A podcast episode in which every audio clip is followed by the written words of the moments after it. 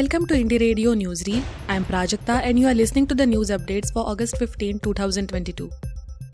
Here are the international news updates for today. Iran blames Rushdie and supporters for stabbing. Iran has categorically denied any link with Salman Rushdie's attacker, instead blaming the writer himself.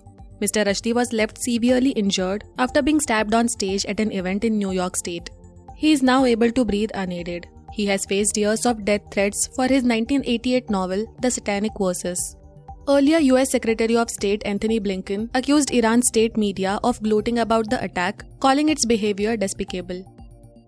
Children among dozens dead in Giza Coptic Church. Dozens of people have died after a fire broke out at a church in Egypt, many of them crushed during a desperate scramble to escape. Officials say the number of dead is at least 41, with dozens injured. Children are believed to be among the dead. An electrical fire broke out as 5,000 worshippers gathered for Mass at the Coptic Abu Sifin church in Giza, security sources told Reuters. The fire blocked an entrance, causing a stampede, they said. Citing hospital records, CNN reported that some 18 children, aged between 3 to 16 years old, were killed. Remote Pacific nation hit by first COVID outbreak.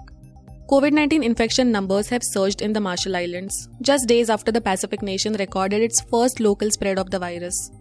In the capital city of Majuro, total cases have nearly doubled since Friday. These latest figures mean 1 in 10 of the city's residents have been infected in recent days. A number of Pacific islands had success with keeping coronavirus at bay early in the pandemic through stringent restrictions. The Marshall Islands was one of the latest nations in the world to be untouched by COVID 19 before two cases were identified in October 2020. As recently as one week ago, it had seen no community transmission of the virus. Myanmar court jails Suu Kyi for six years for corruption. A court in military rule Myanmar sentenced deposed leader Aung San Suu Kyi to six years in prison on Monday after finding her guilty in four corruption cases, a source with knowledge of the proceedings said as per a Reuters report. She has been charged with at least 18 offences, ranging from graft to election violations, carrying combined maximum jail terms of nearly 190 years. Suu Kyi had called the accusations absurd and denies all charges against her.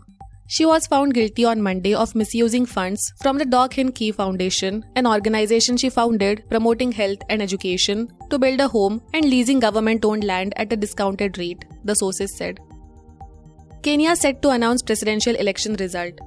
The results of Kenya's much awaited presidential election will be known shortly, the electoral body has announced. Preparations for the declaration are underway at the National Tallying Center in the country's capital, Nairobi. Deputy President William Ruto has a narrow lead over ex Prime Minister Raila Odinga in the latest count. The final results are to be announced at 1500 local time. Supporters of both Mr. Odinga and Mr. Ruto, dressed in party colors and in celebratory mood, have gathered at various centers across the country to wait for the announcement. Now to the national news stories. 22 year old rape victim dies during forced abortion. A case has been registered against four people, including a doctor, in connection with the death of a 22 year old rape victim during a forced abortion, Uttar Pradesh police said on Monday. The accused were identified as 28 year old driver, his friend, a senior official of a private hospital, and a doctor, they said. Superintendent of Police Rural Suryakant Tripathi said that the woman had died while undergoing a forced abortion on Friday. Assam to withdraw 1 lakh minor cases. The Assam government will withdraw 1 lakh minor cases, including many of pending cases on charges of objectionable social media posts, announced Chief Minister Himanta Biswa Sharma. Sharma said that this will reduce the burden on the judiciary. Assam has a total of 4 lakh pending cases. The reduction of 1 lakh cases will help judiciary in giving special focus to pending cases related to serious crimes such as rape and murder among others, Mr. Sharma said. CPM leader allegedly hacked to death in Palakkad, Kerala. A local leader of the ruling Communist Party of India Marxist, that is CPM, was allegedly hacked to death on Sunday night by a six member gang, police said. The CPM has blamed the RSS BJP for the murder. However, the latter denied any role in it. Police said the incident happened at 9:30 pm. Assailants waylaid and attacked party local committee member K. Shahjahan, who was 40 years old, at Kottekad with sharp-edged weapons. Though he was rushed to a hospital, he was declared brought dead by the doctors. Two die in rain related incidents in Himachal Pradesh. Two persons died in two different rain related incidents in Himachal Pradesh, Chamba, and Sirmaur districts. One person died and four others were injured after a vehicle which they were traveling was hit by a rock. One person died on the spot. The injured are presently hospitalized at Samkot village. In another incident, one person was buried under debris in Chuli in district Sirmaur. Dharmashala received the highest that is 215 mm of rainfall during the last 24 hours. 56 year old man detained by Mumbai police for threat calls to Mukesh Ambani. A man was taken into custody by the Mumbai police today for issuing threats to Reliance Industries Limited chairman Mukesh Ambani and his family, officials have said. The man, identified by the police as 56 year old Vishnu Bhaumik, had made multiple threat calls on a landline number at the Reliance Foundation Hospital in Mumbai's Girgaon this morning. Sources say on the call he had used many names, one of them being Afzal.